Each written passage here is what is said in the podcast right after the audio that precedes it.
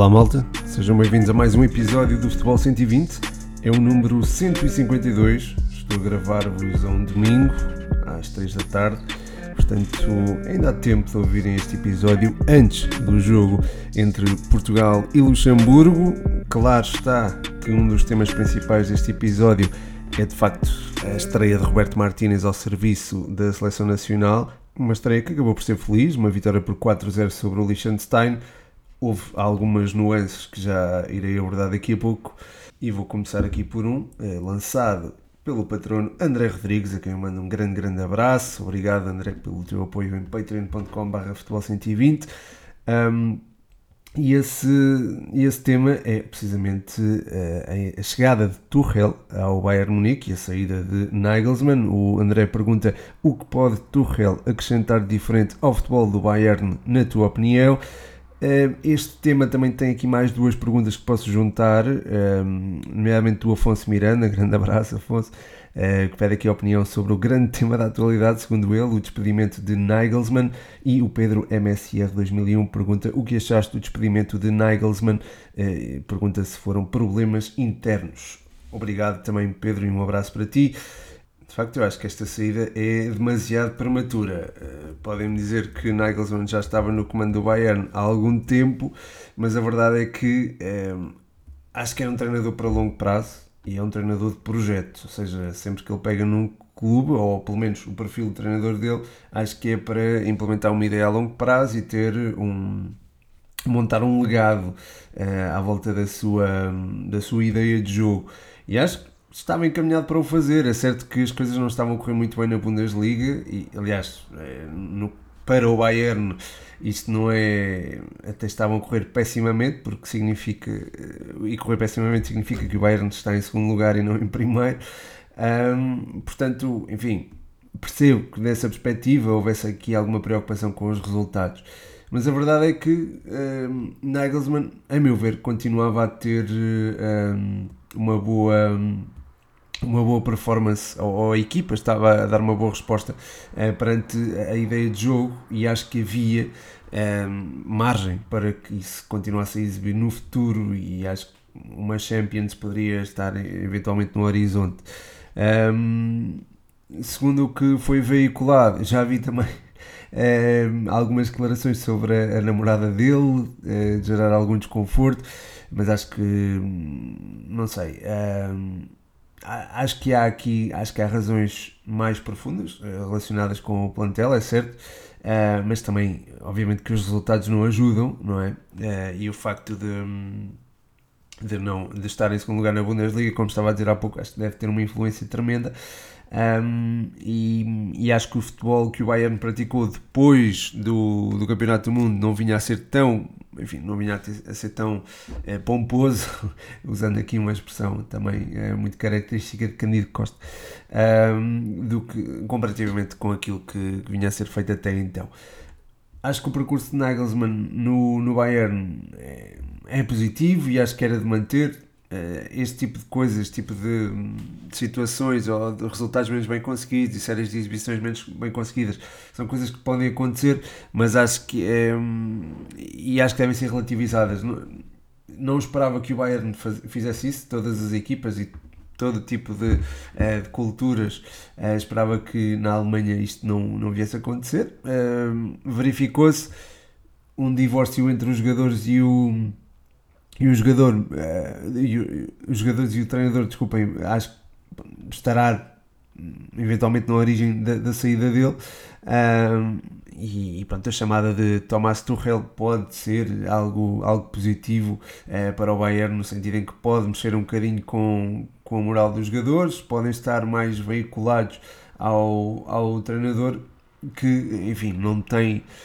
Quer dizer, treinar o Bayern é, sempre, é uma pressão sempre muito intensa, mas a meu ver, o Tuchel não parte com essa pressão em cima dos ombros, precisamente porque acho que nesta primeira fase a culpa pode ser direcionada para os jogadores. Tendo isto em, em conta, acho que há também uh, condições favoráveis para que Tuchel se possa, enfim, possa impor o seu estilo uh, de jogo, que não é assim tão complexo e não é, pode não ser assim tão distinto de Nagelsmann. Acho que Tuchel sabe aproveitar muito bem uh, aquilo que lhe é deixado por, uh, pelos seus antecessores, mas também é um jogador, é, também é um treinador que pode, pode perfeitamente trabalhar de raiz, mas acho que a meu ver também trabalha muito bem aquilo que lhe é deixado, e acho que neste caso o Bayern fez uma boa opção. Como sabemos, vão ter várias finais até ao final do, da época, nomeadamente as, as eliminatórias de Champions e, claro, um, os jogos do campeonato, onde a equipa lutará para se manter, um, para, para, para prolongar o, o, o vínculo, digamos assim, de campeão de, da Alemanha e, e reinstaurar, de certa forma, um, a normalidade da Alemanha, que tem sido, tem sido assim mesmo. Portanto, acho que despedimento é, é prematuro, acho que não vai, não vai fazer bem ao Bayern, nem vai fazer bem ao, ao, ao futebol alemão até. É, se calhar pode fazer bem a outro projeto, é, porque a longo prazo é, Nagelsmann pode ser uma opção fantástica. Quanto ao que poderá acrescentar Tuchel, acho que é um treinador que tem um perfil de... treinador de eliminatórias, digamos assim, em que acaba também por mexer muito com o balneário. Nós vimos aquilo que fez, por exemplo, ao serviço do Chelsea e do P S G, levou a, as respectivas equipas a duas finais de Champions seguidas, e isso estará certamente na, na memória do, dos dirigentes do Bayern. Portanto, acho que há aqui... Há aqui condições para que ele possa ter sucesso no Bayern Munique, poderá eventualmente levar os Bávaros a uma final da Champions, uh, e, e pronto, agora depois disso, depois, o que é, no que é que isso pode, se pode traduzir mais tarde, não sei, uh, porque há aqui, enfim, acho que Tuchel pode ser um treinador de projeto, mas não sei até que ponto é que no Bayern conseguirá instaurar isso mesmo, porque é também uma realidade muito mais complexa.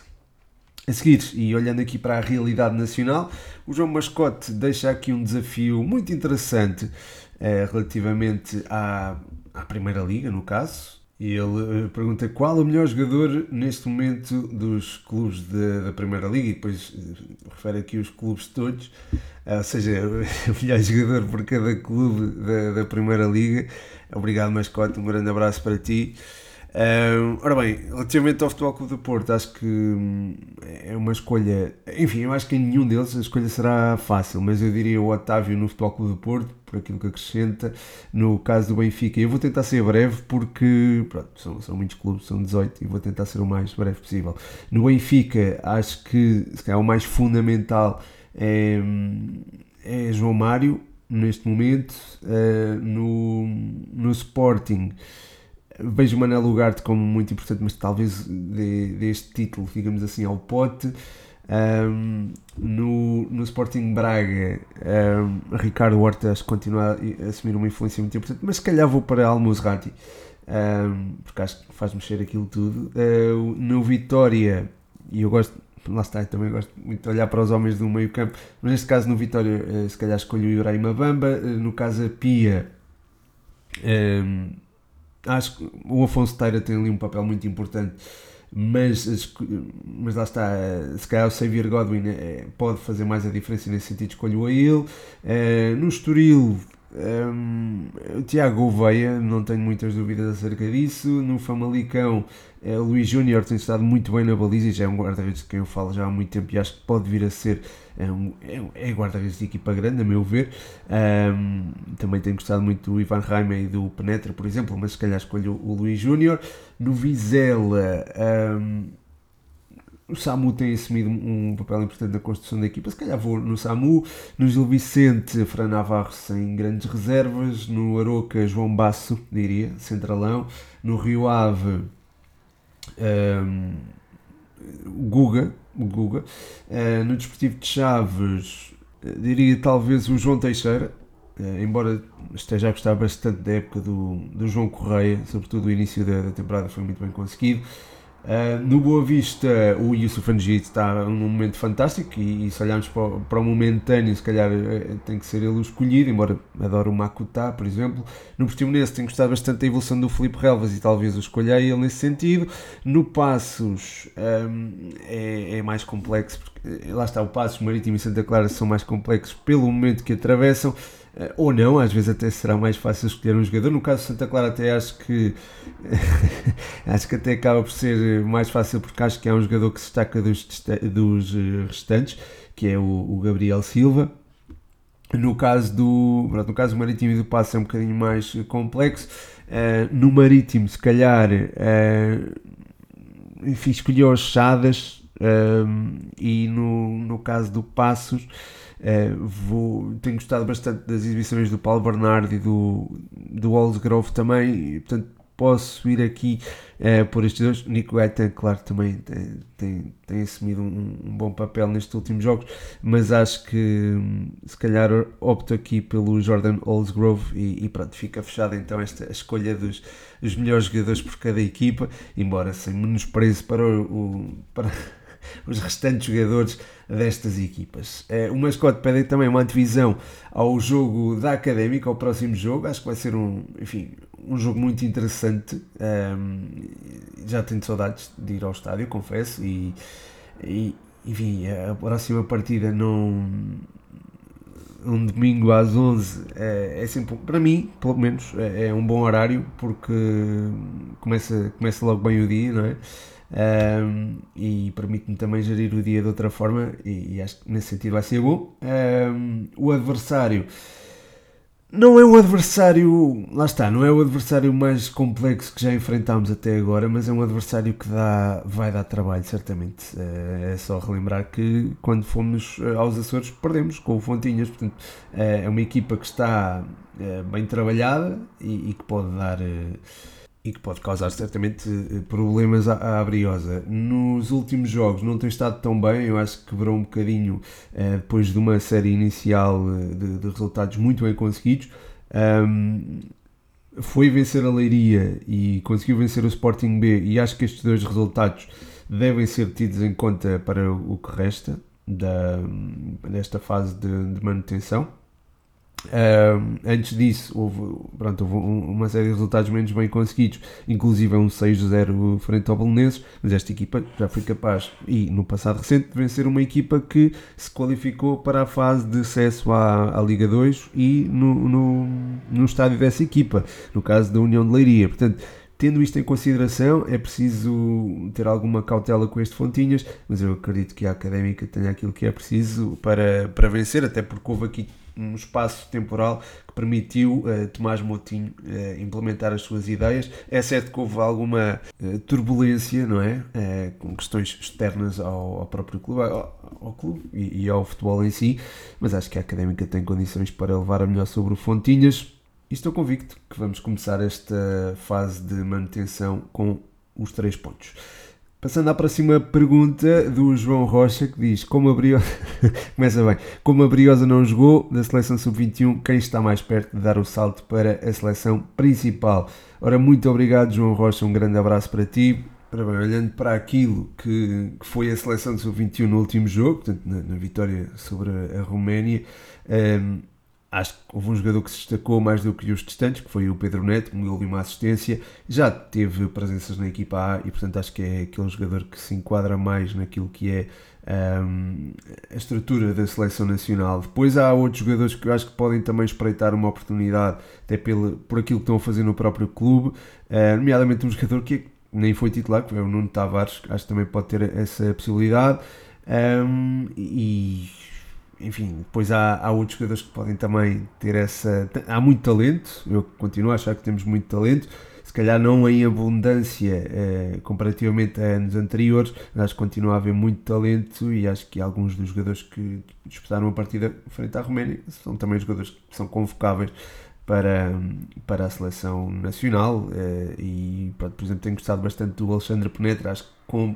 se tiver acompanhamento e crescer eh, no, eventualmente num, num, num clube chamado grande, pode também ter, eh, pode ter uma chamada à seleção nacional. Eh, o próprio Pedro Malheiro também, gosto muito dele. Eh, o David Costa também, atenção a David Costa, que eu acho que é, é um jogador que uh, ainda não é uh, devidamente reconhecido, e acho que pode vir a, pode vir a ser também a opção para, para a Seleção Nacional. E depois, claro, o, o Fábio Vieira, caso comece a afirmar mais no, no Arsenal, também poderá ter aqui uma chamada à Seleção Nacional. O Vitinha também, eventualmente, caso faça boa figura no, no, no Marselha. Uh, portanto, há aqui, há aqui vários nomes também com, com muito talento, e acho que também podem ser equacionados um bocadinho mais lá para a frente. Uh, e por falar em Seleção Nacional, há aqui várias perguntas, claro, sobre a estreia de Roberto Martínez. Uh, o David Cruz, grande abraço, champ, pergunta o que achaste do jogo da Seleção. Um, e o André Rodrigues uh, pergunta, oh, pede aqui primeiras impressões da Seleção com este três quatro três. E o Luís Limas uh, diz, uh, pergunta, indicadores positivos dados pela nossa Seleção. Um abraço, um abraço para ti também, Luís. E um abraço também aqui para o André, já mandei há bocado, mas mando outro sem problema nenhum. Uh, relativamente ao jogo da Seleção Nacional, acho que foi bem conseguido, mas acho que ainda é curto para percebermos em que ponto é que estará uh, esta equipa e até que ponto, por exemplo, há solidez defensiva ali. Eu senti que sim, que, que a dada altura houve muita segurança, que o jogo esteve sob controle, mas temos que terem atenção um adversário que estávamos a enfrentar, não é? Era o Liechtenstein, uma seleção que não é propriamente uh, bem dotada tecnicamente, não provoca grandes problemas uh, por norma às seleções que enfrenta, mas uh, aquilo que já pude ver é que já há aqui uma cultura de posse, uh, também um, onde os três centrais assumem um papel muito importante uh, e onde, por exemplo, o Gonçalo Inácio tem, tem um papel fundamental, uh, ou melhor, não, não tem um papel fundamental, mas acho que a integração dele uh, veio-se a revelar fundamental. Uh, muito deste três quatro três, uh, ou a sua estrutura e, e a sua, a sua dinâmica estão, estão assentes naquilo que Rubén Amorim tem pensado no Sporting, e eu acho que nesse sentido a integração de Gonçalo Inácio encaixa aqui uh, que, nem, que nem gingas, digamos assim. O João Palhinha também já é identificado com isto, é também um elemento que eu acho importante nesta, neste esquema. Um, e, e acho que se tem integrado nessa perspectiva muitíssimo bem. O três quatro três que se apresentou em Alvalade, acredito que seja também referência para o, os jogos futuros, poderá não ser, mas acredito que seja. Uh, dada a carência de extremos da nossa seleção, acho que é muito importante ter aqui os laterais bem abertos e soltos, e nesse sentido acho que João Cancelo e eh, Rafael Guerreiro deram também a verticalidade que era necessária. Aliás, o, jo- o grande jogo de João Cancelo não será por acaso, e acredito que eh, na partida frente ao Luxemburgo possamos ver eh, João Cancelo outra vez em evidência. Um, e, e pronto, no meio campo o João Palhinha e o Bruno Fernandes acho, enfim, acho que se entenderam bem. Acho que o Bruno Fernandes uh, é, é um elemento fundamental na nossa seleção. E depois, ali na frente, o Bernardo Silva e o João Félix a vir desde, desde a ala para o meio, uh, no apoio ao, a Cristiano Ronaldo, acho que foram muito úteis nesse sentido. Acho que aqui vai variar muito, estes dois elementos de apoio ao ponta de lança vão variar muito, e acho que a espaços vamos ter uma variação para três cinco dois, onde, uh, por exemplo, o Pote, que também joga nesta posição, ou faz muito este, este papel no Sporting, poderá ser um elemento muito importante. Digo o Pote como poderia dizer o João Mário, eventualmente, eh, como podia eventualmente dizer eh, outro jogador, eh, enfim, que, que agora posso não me recordar, mas poderia também integrar esta, esta, esta posição. O próprio João Félix, embora o João Félix seja um jogador muito mais próximo da, da, da zona nove do que propriamente da zona de construção. Portanto, neste sentido, acho que há muita dinâmica a acontecer nesta, nesta seleção. Agora, como é que isto vai ser implementado frente a seleções uh, menos frágeis, digamos assim, ou não tão, ou mais fortes do que Liechtenstein e, e Luxemburgo? Estava, acho que não sei, não é? Uh, e acho que é aí que vamos ver uh, a fibra e a, a firmeza, digamos assim, deste três quatro três de, de Roberto Martínez. Para já os indicadores são bons, mas eu acho que ainda são uh, insuficientes, digamos assim. Uh, o Miguelão pergunta o que pode alcançar Portugal com Martínez. Uh, eu acho que, mantendo esta estrutura, eu acho que a nossa seleção pode uh, fazer boa figura uh, e ter maior segurança defensiva. Uh, se é uma seleção que vai construir uma própria identidade, uh, ou seja, uma seleção que não potencia, potencia mais o... o o modelo e não tanto as individualidades, eu acho que vamos tirar proveito daqui e, e se aliarmos o talento que temos, eh, acho que estão reunidas as condições para que possamos fazer bons trajetos na, nos europeus e nos mundiais. Um, acho que o próximo desafio do europeu pode ser já muito interessante e, e acho que somos naturalmente candidatos a, a vencer essas provas. Tendo aqui um modelo de jogo associado, eu acho que ainda nos tornamos uh, mais candidatos, digamos assim, portanto acho que há condições para isso. Agora vamos ver como é que o Roberto Martínez lida com alguns problemas de balneário que poderão forçosamente acontecer, até porque há alguns jogadores uh, em, em fase de declínio de carreira e nesse sentido poderá haver algum frisson, digamos assim, e vocês sabem de quem é que eu estou a falar. Uh, continuando, e por falar nisso, o João Maria Blanco pergunta: Ronaldo ainda pode ser útil à seleção?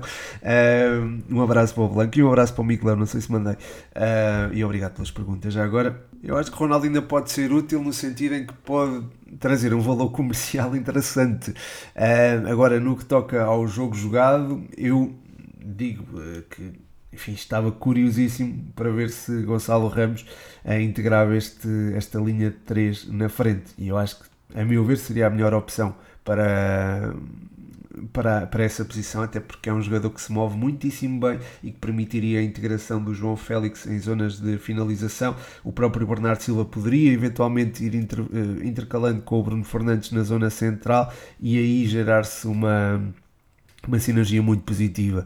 Uh, acho que o Félix e o Ramos entendem-se muitíssimo bem. Exemplo disso foi o jogo com a Suíça no Mundial dois mil e vinte e dois. Eu acho que há, o futuro passa por, este, por esses dois na frente, a meu ver. Um, depois, Bernardo Silva e Bruno Fernandes intercalando-se ali no, entre a ala e o meio, será também uma coisa bonita de se ver. Caso não jogue uh, Bernardo Silva, poderemos atuar com alguém mais vertiginoso, como o Rafael Leão ou como o Diogo Jota. Um, portanto, lá está, acho que a equipa fica mais dinâmica sem o Cristiano Ronaldo, embora o Cristiano Ronaldo tenha também essa, esse fator de... Uh, pronto, o comercial eu estava a dizer meio a brincar, mas há também esta questão do, do, do Cristiano Ronaldo poder eventualmente prender atenções nos adversários e eventualmente soltar uh, os jogadores à sua volta. O problema é que ele não sai muito da su, do seu raio de ação ou da, da, da zona de...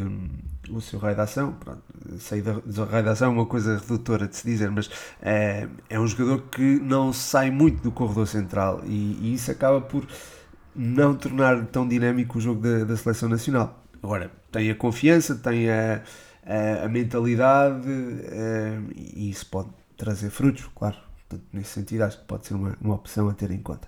Uh, o Emanuel Amorim, ainda aqui no, no contexto da, da Seleção Nacional, pergunta uh, Mendes ou Guerreiro, com quem jogavas e porquê? Obrigado, Emanuel, é uma pergunta de facto interessante. Uh, e, e, por acaso, eu até tenho uma resposta mais ou menos rápida relativamente a este tema. Eu escolhi a Nuno Mendes neste esquema de três centrais, porque é um, é um jogador que se integra uh, muito melhor no... ou de forma mais vertiginosa no ataque do que Rafael Guerreiro. Rafael Guerreiro é alguém que integra ou interioriza bastante bem e nesse sentido traz algumas vantagens que o Nuno Mendes pode não trazer, mas acho que a verticalidade neste esquema, de, neste três quatro três, é muito mais valiosa do que propriamente uh, as valias que poderia trazer o Rafael Guerreiro. Nesse sentido, acho que o Nuno Mendes seria o meu, o meu escolhido, embora eu acho que o Rafael Guerreiro também seja muito útil à nossa seleção e acho que temos muita sorte em ter um jogador como ele, uh, sobretudo pela sua inteligência uh, tática e estratégica. A seguir, o João Félix, e não é o João Félix que vocês estão a pensar, acho que eu, uh, pergunta, prevês que João Neves possa ser a opção para a equipa principal no Benfica já no próximo ano? Uma pergunta interessante aqui do João, obrigado e um abraço. Uh, relativamente ao outro João, o Neves, uh, acho que ainda é cedo uh, olhar para ele como uma primeira opção. Um, acho que pode, é um jogador que está cheio de confiança, é um jogador que sente o clube uh, como, como acho que o clube gosta que, uh, ou como os adeptos do clube gostam que o clube seja sentido. Portanto, acho que há aqui uma simbiose muito, muito útil um, e acho que ele está, está a agarrar as oportunidades que tem. Agora, ele não é muito exposto ao erro, e bem, eu acho que a evolução do jogador passa também por aqui. Um, agora, aquilo que ele pode fazer quando uh, tiver desafios mais... Uh, mais duros, acho que estará mais calejado para os enfrentar e acho que tem qualidade técnica para os enfrentar também. É, é um miúdo que tem uma facilidade no trato com a bola e isso acaba por facilitar tudo. Depois é alguém que também parece ter uma confiança uh, e uma personalidade, enfim, que a meu ver são importantes neste, neste contexto e nesse sentido acho que é, um, um, é alguém que pode vir a ser a primeira opção uh, na equipa principal do Benfica, não no próximo ano, porque enfim, olhando para os jogadores que o Benfica tem, não imagino já o João Neves como uma alternativa, mesmo que um ou dois deles saiam. Acho que o Benfica teria de ir ao mercado, mas acho que o João Neves serve como uma alternativa muito interessante e acho que a longo prazo será alguém a ter em consideração, até pela, pela cultura de Benfica que ele tem e que eu acho que que é muito, ou deverá pelo menos ser muito eh, valorizada. Eh, por fim, tenho aqui umas perguntas fora da caixa do Eduardo Andrade. Ele pergunta se podíamos ver Pedro Machado num Big Brother de futebol, eh, pergunta também se podemos ver Pedro Machado num programa desportivo e se jogadores, eh, pergunta se jogadores da Primeira Liga fossem para o Big Brother, eh, quem seria o problemático e possível favorito. Eh, obrigado, Eduardo, e um abraço para ti, mas eu de facto não acompanho Big Brother, vi o primeiro com o Zé Maria e, e pronto, e pouco mais. Uh, reality shows não é bem comigo, portanto não me sinto muito cómodo para falar, não, acho que jamais participaria num. Uh, e relativamente uh, pronto, ao, ao perfil dos jogadores de Primeira Liga e comparado com, com esse reality show, não, se calhar não consigo estabelecer comparação. Relativamente a, a, ao facto de Pedro Machado poder participar num programa desportivo, acho que sim, é, só estou a aguardar o convite. Ou nem preciso de convite, é só dizer, olha, precisamos de ti aqui a esta hora e neste dia, e eu vou, é só dizer, podem entrar em contacto comigo através do cento e vinte, através de que forma entenderem, e eu, eu digo que sim. E pronto, enquanto fico à espera desse tal convite, vamos falando. Muito obrigado a todos os que ouviram este episódio. Muito obrigado a todos aqueles que apoiam no Patreon, em patreon ponto com barra futebol cento e vinte. Nesse sentido, deixo aqui um abraço muito especial ao João Catalão, nosso sempre brioso. Espero que tenham gostado deste episódio. Deixem o vosso feedback, que é sempre bem-vindo. E pronto, e é isso. O meu nome é Pedro Machado e este foi mais um episódio do Futebol cento e vinte.